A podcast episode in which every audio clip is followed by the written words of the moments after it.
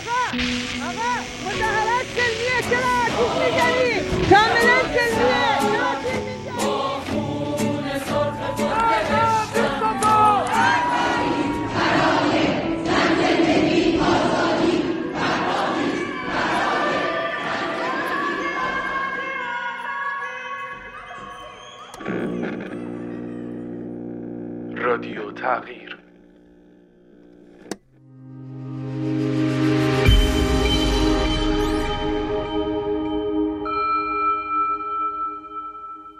سلام. به رادیو تغییر خوش اومدین.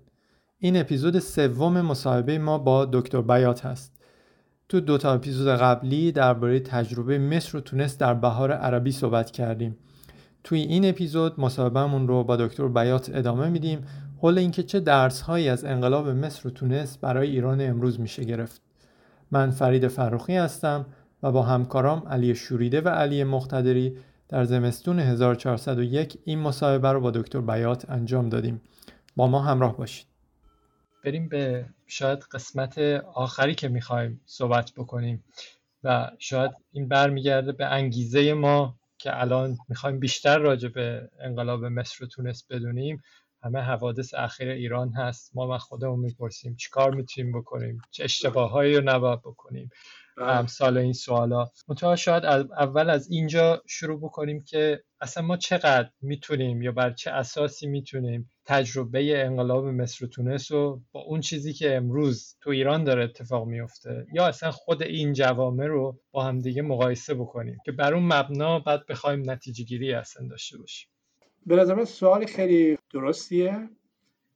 راجعش صحبت بکنم. ولی قبل از اون من یک متدولوژیکلی یه چیزی بگم و این اینه که خب اون دنیای عرب اتفاق افتاده. ما الان داریم راجبش نگاه به گذشته داریم صحبت می‌کنیم. اتفاق افتاده. عوامل و فاکتورها رو می‌دونیم بررسی کنیم اینها. در حالی که در ایران داره در حال یه چیزی اتفاق افتاده و به نظر من ادامه داره. سیال هستش. از این نظر یه مقدار مقایسه مشکل میشه. یعنی بگیم که اونجا اونجوری بوده اینجا اینجوریه.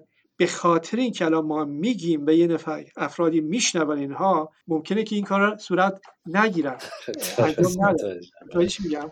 بله برای, بله. همین برای همینی که غیر ممکنه که انقلاب رو پیش بینی بکنیم. حتی اگر فاکتورای مختلف رو داشته باشیم. ولی خب کسایی هستن که می‌خوان عکس اینو عمل بکنن. بنابراین به طور چیش میگن جوهرن قابل پیش بینی نیستن. ولی مطالعه در واقع آنچه که در ایران میگذره با عطف به آنچه که در دنیای میگذره بسیار مفید هست. دقیقا به اون علتی که گفتم. چون که بگیم که اونجا مثلا این خرابکاری رو کردن ولی چرا باید اون خرابکاری دوباره تکرار بشه چه دلیلی داره؟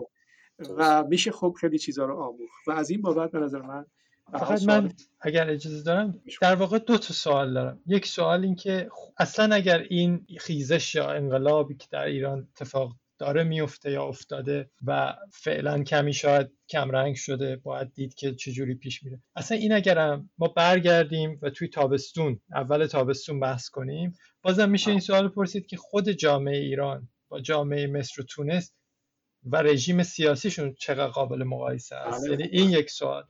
سوال دوم اینه که این خیزش اسلش انقلابی که در ایران شاهدش هستیم این چقدر قابل مقایسه است با اون انقلابی که اونجا اتفاق افتاد؟ متوجهم. بله بله. حالا من یه چیز دیگه هم فقط بگم اضافه کنم به نظرم یک سوال سومی هم هست که باز به این دو سوال بر برمیگرده. اونم اینه که چی می‌شد که ما در زمان حیات جمهوری اسلامی به خصوص بعد از جنگ و به خصوص بعد از دولت اول آقای احمدی نژاد ما بالاخره همینطوری هی پشت سر هم خیزش مردمی داشتیم جنبش سبز داشتیم. سال سال 95 96 سال 2016 17 داشتیم. سال 2019 2020 داشتیم. دوباره امسال رو داشتیم. اینها همینجوری هی اتفاق میفته و هیچ کدوم با توجه به اینکه خیلی هم به اصطلاح خونین بودن. اینطوری نبوده که خیلی بی هزینه باشه. آدما بالاخره جونشون گرفتن اومدن دستشون اومدن تو خیابون. به هیچ وجه نتونسته که هیچ خدشه به به اصطلاح حالا می‌بینیم که حالا این آخریه به کجا خواهد رسید هنوز به اصطلاح هنوز تهش بازه. ولی وقتی آدم مقایسه می‌کنه با بهار عربی می‌بینه که بهار عربی با یک فاصله خیلی کمی چند ماهه میاد و کل به اصطلاح ساختار سیاسی کشور رو از بین به اصطلاح موجود حاکمیت از بین می‌بره. من این حقیقتش همیشه به نظرم خیلی عجیب بود که به خصوص در زمینه تونس. حالا مثلا در زمینه مصر ما میگیم که مثلا قدرت سیاسی متمرکز نبوده. ولی وقتی ما به خود به تونس نگاه می‌کنیم به نظر میاد که قدرت سیاسی و امنیتی خیلی متمرکزه. و خب, خب این تفاوت این جوامع به نظرم خیلی به اصطلاح کمک می‌کنه حل این به تف... سوال من ببخشید ما اینجا خیلی سوال داریم. آره, آره. بنابراین یکی یکی اگه بشه بهتره بله بله حتما پس سه تا سواله. و فکر کنم اولین سوال اینه که اصلا خود جامعه ایران با جامعه مصر و تونس در چه ابعادی قابل مقایسه است؟ بله. در حال حاضر. شباهت های خیلی زیادی به نظر من وجود داره. یعنی داریم خب مقایسه می‌کنیم قبل از انقلاب اونها رو دیگه. اون تقاضاها درخواست هایی که مردم عرب در مصر و در مصر رو ارز کنم که تونست داشتن به مقدار زیادی شبیه هست به آنچه که ایرانی ها تقاضا دارند. ولی خب تفاوت های مهمی هم هست. و این که چون که گفتم در تونس نظر اجتماعی باز بود. یعنی مردم زندگیشون می‌کردن. یعنی این مسئله نبود. نظر سیاسی خیلی بد بود. و نظر اقتصادی بسیار نابرابری بسیار زیاد بود. و unemployment و چی بهش میگن رانش یا social exclusion قابل توجه بود. که ما اینا رو هم داریم. در مصر یه مقدار خوب بازتر بود از نظر سیاسی decentralized تر بودش و قدرت پخش شده بود. از نظر اجتماعی چون که گفتم جامعه خوب نسبتا کانسرواتیو بود ولی دنبال یک حاکمیت پاسخگو و برآورد کردن اون تقاضاهای مربوط به عدالت اجتماعی. اینا خب خیلی شبیه به نظر من در ایران. در ایران ولی اولا ایرانی خیلی چیزترن یعنی به خاطر ماهیت هم حاکمیت بعد از انقلاب. و اینکه به حال انقلابی صورت گرفته در ایران چهل سال پیش از نظر کنشگرایی سیاسی به نظر من ایران خیلی وسیعتر و جدیتر بوده نسبت به آنچه که در مصر اتفاق می افتاد و به ویژه آنچه که در تونس اتفاق می افتاد. تونس واقعا خبری نبود. غیر از طبقات پایین جامعه به ویژه ماینرا معدنچیا اونها. سو بنابراین ایران خب خیلی چیزتره اکتیوتره و خیلی بازتره یعنی از نظر سیاسی و اینها. کنشگریش خیلی بالاست. مثالی هم دارین. حقیقتش من خودم فکر می‌کردم که ایران به خصوص در سالهای اخیر حاکمیت خیلی بسته فضای سیاسی رو. حالا آیا مثلا مثالی داریم بله. بتونیم بتونیم قشنگ مشخص بشه که از چه نظر فکر می‌کنید که ایران بازتره آره خب یه ایران خب یه دوره داشته بعد از یه دوره اصلاحات داشته بله. خب این نقش بسیار مهمی خب تو دوره اصلاحات حالا چرا بگیم ده سال یا هرچی طول کشید و اینها به نظر جامعه بازتر شد. پرس روزنامه ها و مجلات نمی‌دونم خیلی بازتر شد. جامعه مدنی خب گشاده شد و ما شاهد در واقع فعالیت های خیلی بالای جوونا زنها در روستاها. من اهل روستا هستم خودم و می‌دونم که تو ده ما چه میگذشت و اینها. بودیم. خب این مهم بودش. نقش به نظر من زنها خیلی بسیار مهم هست. یعنی به مراتب بیشتر از هم تونست هم مصر و حتی هر کشوری در دنیای عرب. نقش زنها بسیار بسیار حیاتی بوده. به خاطر در واقع ماهیت خاص این حاکمیت که واقعا کلونایز کرده. حالا من یه چیزی نوشتم که به زودی در میاد اینها تحلیل این وضعیت جدید. اونجا هم بحث می‌کنم که فرمی از اینترنال کلونیالیسم یعنی یک استعمار داخلی در واقع به وجود آمده. یعنی استعمار به قول هابرماس زیست جهان استعمار یعنی دولتی که می‌خواست زندگی روزانه مردم. آنچه که رفتار میشه. دومین زیست جهان رو تحت سلطه خودش در بیاره. بر اساس حالا چه ایدولوژی و whatever.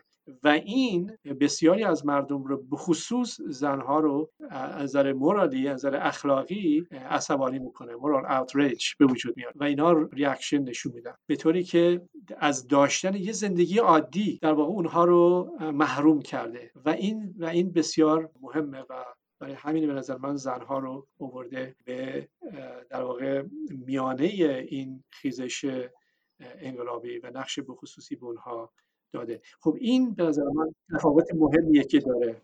درست. اگه بخوام جمع بکنم یعنی شما میگید که به لحاظ نرم های اجتماعی جامعه ایران جلوتر از کشور عربیه ولی خب به لحاظ لزوما وضعیت سیاسی در حال حاضر حداقل حالا درست دوره اصلاحات رو داشتیم با اینها ولی به لحاظ وضعیت سیاسی شاید خیلی متفاوت نباشه. یعنی میشه این این جمع‌بندی رو کرد به شکل خلاصه؟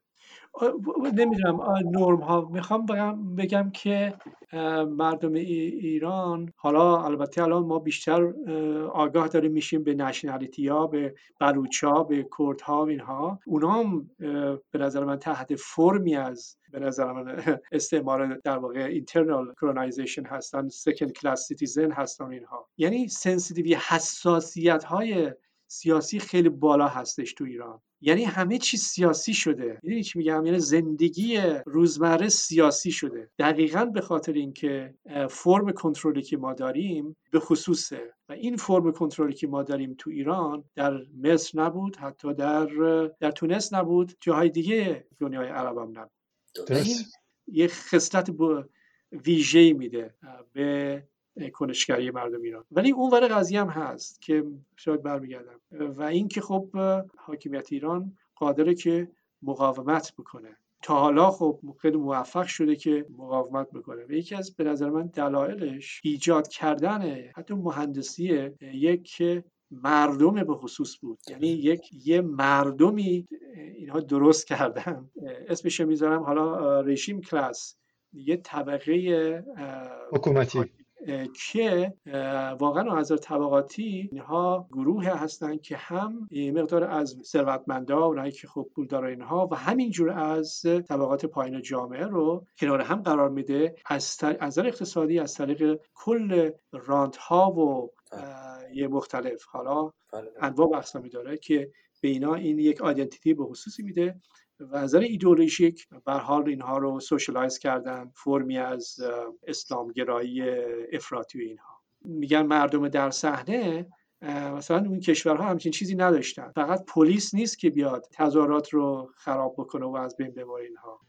مردم هم هستن یعنی توی یک پرانتز. و مردمی که در واقع manufacture شده ساخته شده بخش قابل توجهی از بسیجی ها و یعنی پروپاگاندا قوی تره در جمهوری اسلامی که خب و همینجور نیروی مادی یعنی افراد که برن و مثلا واقعا به طور سازمانی بذارن مثلا از بین ببرن چیز رو تظاهرات رو اعتراضات رو که همین چیزی نبوده در این کشورها. سال 88 هم در واقع همون مردم در صحنه رو نهایتا تو همین روزا آوردن تو خیابون بله. که بگن ما جمعش کردیم. یه همچین اتفاقی افتاد. من یه بله. سوالی هم راجع به همین مقایسه رژیم سیاسی ایران و مصر یا تونس دارم. یه چیزی که مردم ایران میگن و براشون سواله اینه که چرا این رژیم حتی یک اینچ یک سانت سر یک سری مسائل کوتاه نمیاد. مثلا سر مسئله هجاب بعضی بله. مسائل سیاست خارجی چرا حاضر نیست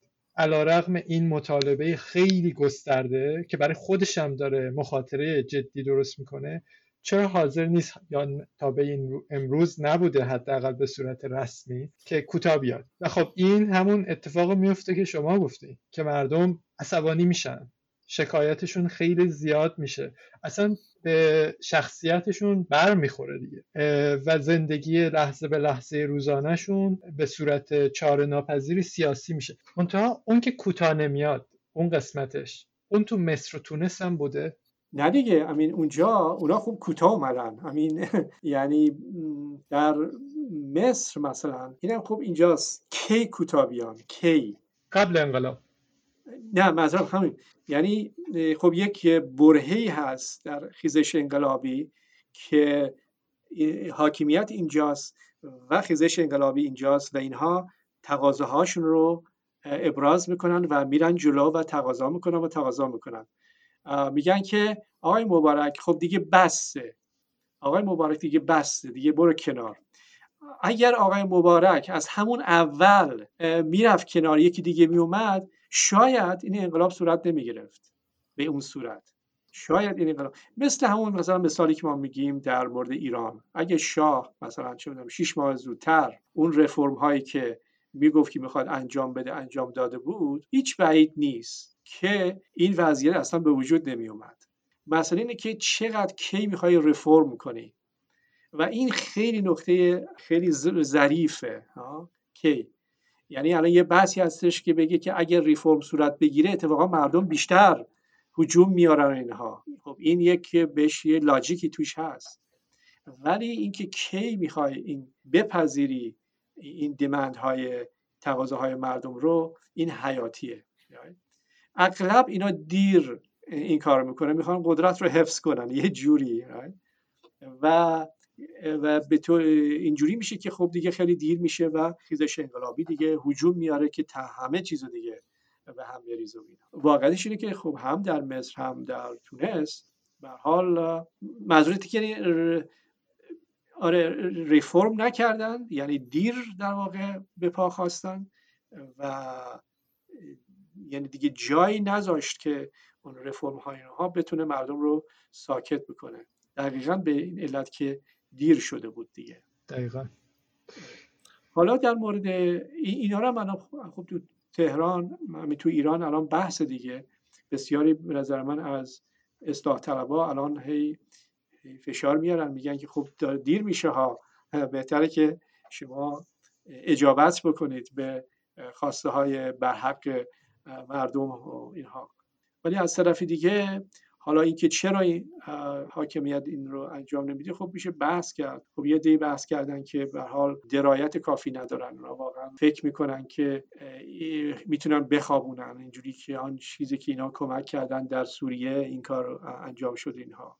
ولی کسای دیگه هم معتقدن که احساس می‌کنن که اگر یه متر بزنن بیان عقب بعد مردم فشار میارن بیشتر چنان که بعضی از سیاستمداران گفتن دقیقا همین رو که اگر ما ده متر عقب بزنیم اونا صد متر می‌خوان بیان جلو. بنابراین بهتره که مقاومت بکنیم. یه مقداری بحث هم فکر می‌کنم برمیگرده به همون چیزی که شما گفتین راجع به این طبقه به اصطلاح حکومتی به این معنی که شما وقتی تمام مقبولیت و تمام به اصطلاح پایگاه سیاسی از این یک طبقه خاص میاد و اینا خب در طول زمان به این شکل هم رفتن جلو که مثلا می‌خواستن به لحاظ اسلامی به اصطلاح اکستریم باشن یا افراطی باشن و خب از این نظر سر یک سری اصولی اگه کوتاه بیان خب اون حتی همون یک طبقه اصطلاح حاکمی هم که دارن از دست میدن. و خب دیگه به لحاظ سیاسی دیگه قدرتی نخواهند داشت. دقیقا. و منم شاید مثلا چیزی که می‌خواستم بپرسم مرتبط به این بوده. البته این برداشتای ماست.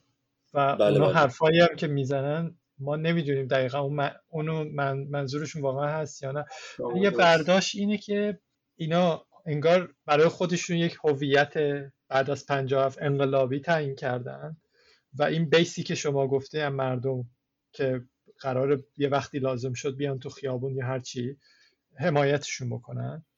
و در نتیجه باید نشون بدن که پای یه سری از ستونهای این انقلاب میستن که اون بیس رو حفظ بکنن. و شاید یکیش هجابه شاید یکیش دشمنی با آمریکا و اسرائیله. و من شاید داشتم میپرسیدم که اون حکومت هایی که در تونس یا مصر بودنم آیا این ستونایی که باید حفظ بشه رو و نمی‌خواستن سرش کوتاه بیان آیا اونام یک یه همچین شباهتی دارن با حکومت امروز ایران قبل از انقلابشون؟ ولی من بیشتر من فکر می‌کنم که ایران خب ایران جزو از بخشی از آیدولوژیکال رژیم هستش دیگه یه رژیم ایدولوژیک هست. نه تونس نه مصر اینا رژیم های ایدولوژیک نیستن فرمی از پراگماتیزم توشون هست و اینها. و به حال بخشی از همینجور مدار قدرت از کنم که غرب هم هستن. بنابراین این اثر می‌کنه به رفتارشون که این فرق می‌کنه که ایران در واقع دور بوده یعنی ضد در واقع اون مدار بوده. و از این بابت هم خیلی جالبه ها. از این بابت هم این وی این دولت رو بهش نوعی مسئولیت میده. به عبارت دیگه دولت های غربی یا فشار دولت های غربی اونجوری که اثر می‌ذاره به مبارک یا به تونس روی دولت ایران نخواهد اون, اون, بله. اون تاثیر رو نخواهد گذاشت. نمی‌تونه مثلا بایدن تلفن ورداره مثلا تلفن بله کنه. بله. مثلا هر کی بگه مثلا کوتاه بیای اینها. بله بله در که این کار کرد با مبارک با همه با شاه با کسای دیگه. ولی خب این در واقع عمل می‌کنه علیه خیزش. ولی در عین حال یک چیز مثبتی هم داره بر له خیزش اینه که دولت های خارجی وجود نخ... نداره به نظر می‌رسه که مثلا ضد در واقع این جنبش باشه به خاطر اینکه یه منافعی را دنبال می‌کنه. مثلا برای عربستان سعودی غرب مشکل خواهد داشت با اینکه یه تغییر فاحشی اونجا صورت بگیره به خاطر اینکه منافع داره اونجا و دولت کنونی اون منافع رو تأمین می‌کنه. ایران مثلا ولی در خارج علای نداره غیر از یعنی چیش متحد نداره. حتی مثلا میگن که چین و روسیه و اینها خب اینا نشون دادن که ضرورتا انقدر علاقمند نیستن به حاکمیت کنونی به طور پرگماتیک با اینها کار می‌کنن. و از این بابت به نظر من تا اینجا که مربوط به خیزش کنونی باشه این مثبته. ما دو تا سوال دیگه هم داشتیم و قرار شد که یک به یک بپرسیم. سوال دومی که می‌خواستیم بپرسیم راجب مقایسه منم اصطلاح خود شما رو به کار می‌برم. خیزش انقلابی ایرانه با اون جنبش و انقلابی که به لحاظ گروه های اجتماعی و مطالبات در تونس و مصر اتفاق افتاد. یعنی اگه خصلت های این جنبش جنبش انقلابی ایران رو بخوایم مقایسه کنیم با خصلت های که در تونس و مصر دیدیم چه شباهت هایی هست و چه تفاوت هایی وجود داره؟ به نظر من تا جایی که مربوط به مکانیزم و دینامیک هر دو هست یعنی ایران و دنیای عرب شباهتش خیلی قابل توجه دین... یعنی مکانیزم ها یعنی از نظر مثلا فرم بسیج فرم بسیج یا mobilization به طور کلی به صورت شبکه‌ای هست و. decentralized هست و بدون به حساب بدون رهبر هست و حتی post-ideological هست به نظر می‌رسه که حتی اگر خواستار تغییر این نظام هست هنوز مشخص نکرده که چی می‌خواد هنوز. اونها هم مشخص نکردن که چی می‌خواستن. اونها می‌دونستن که چی نمی‌خوان. و در در این چیز خیلی شباهت اه، هستش. ولی خب از نظر محتوای خیزش خب تفاوت های هست. چون گفتم مسائلی که مردم ایران اه، باهاش مواجه هستند و با حاکمیتی که درگیر هستند خب به طور قابل توجهی فرق می‌کنه با اون حاکمیتی که مردم عرب باش درگیر بودند. و یکی از مهمترینش را که ما قبلا هم بحث کردیم اینه که کنترل در واقع سیاسی و به خصوص اجتماعی روی جامعه خیلی بالاست. و از این بابت بسیاری از مردم رو که جوانها اونایی که میرن مدرسه به ویژه زنها و همینجور اقلیت های قومی اینها همه رو اینها رو سیاسی کرده و به صورت یک در واقع جنبش ملی سراسری در آورده.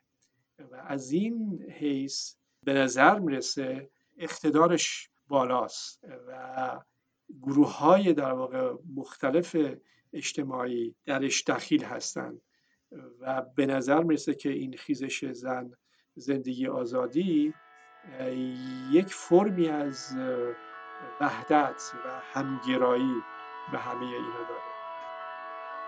ممنون از اینکه به رادیو تغییر گوش دادین از عارف تشکر می‌کنم برای کمک به تهیه و edit این اپیزود.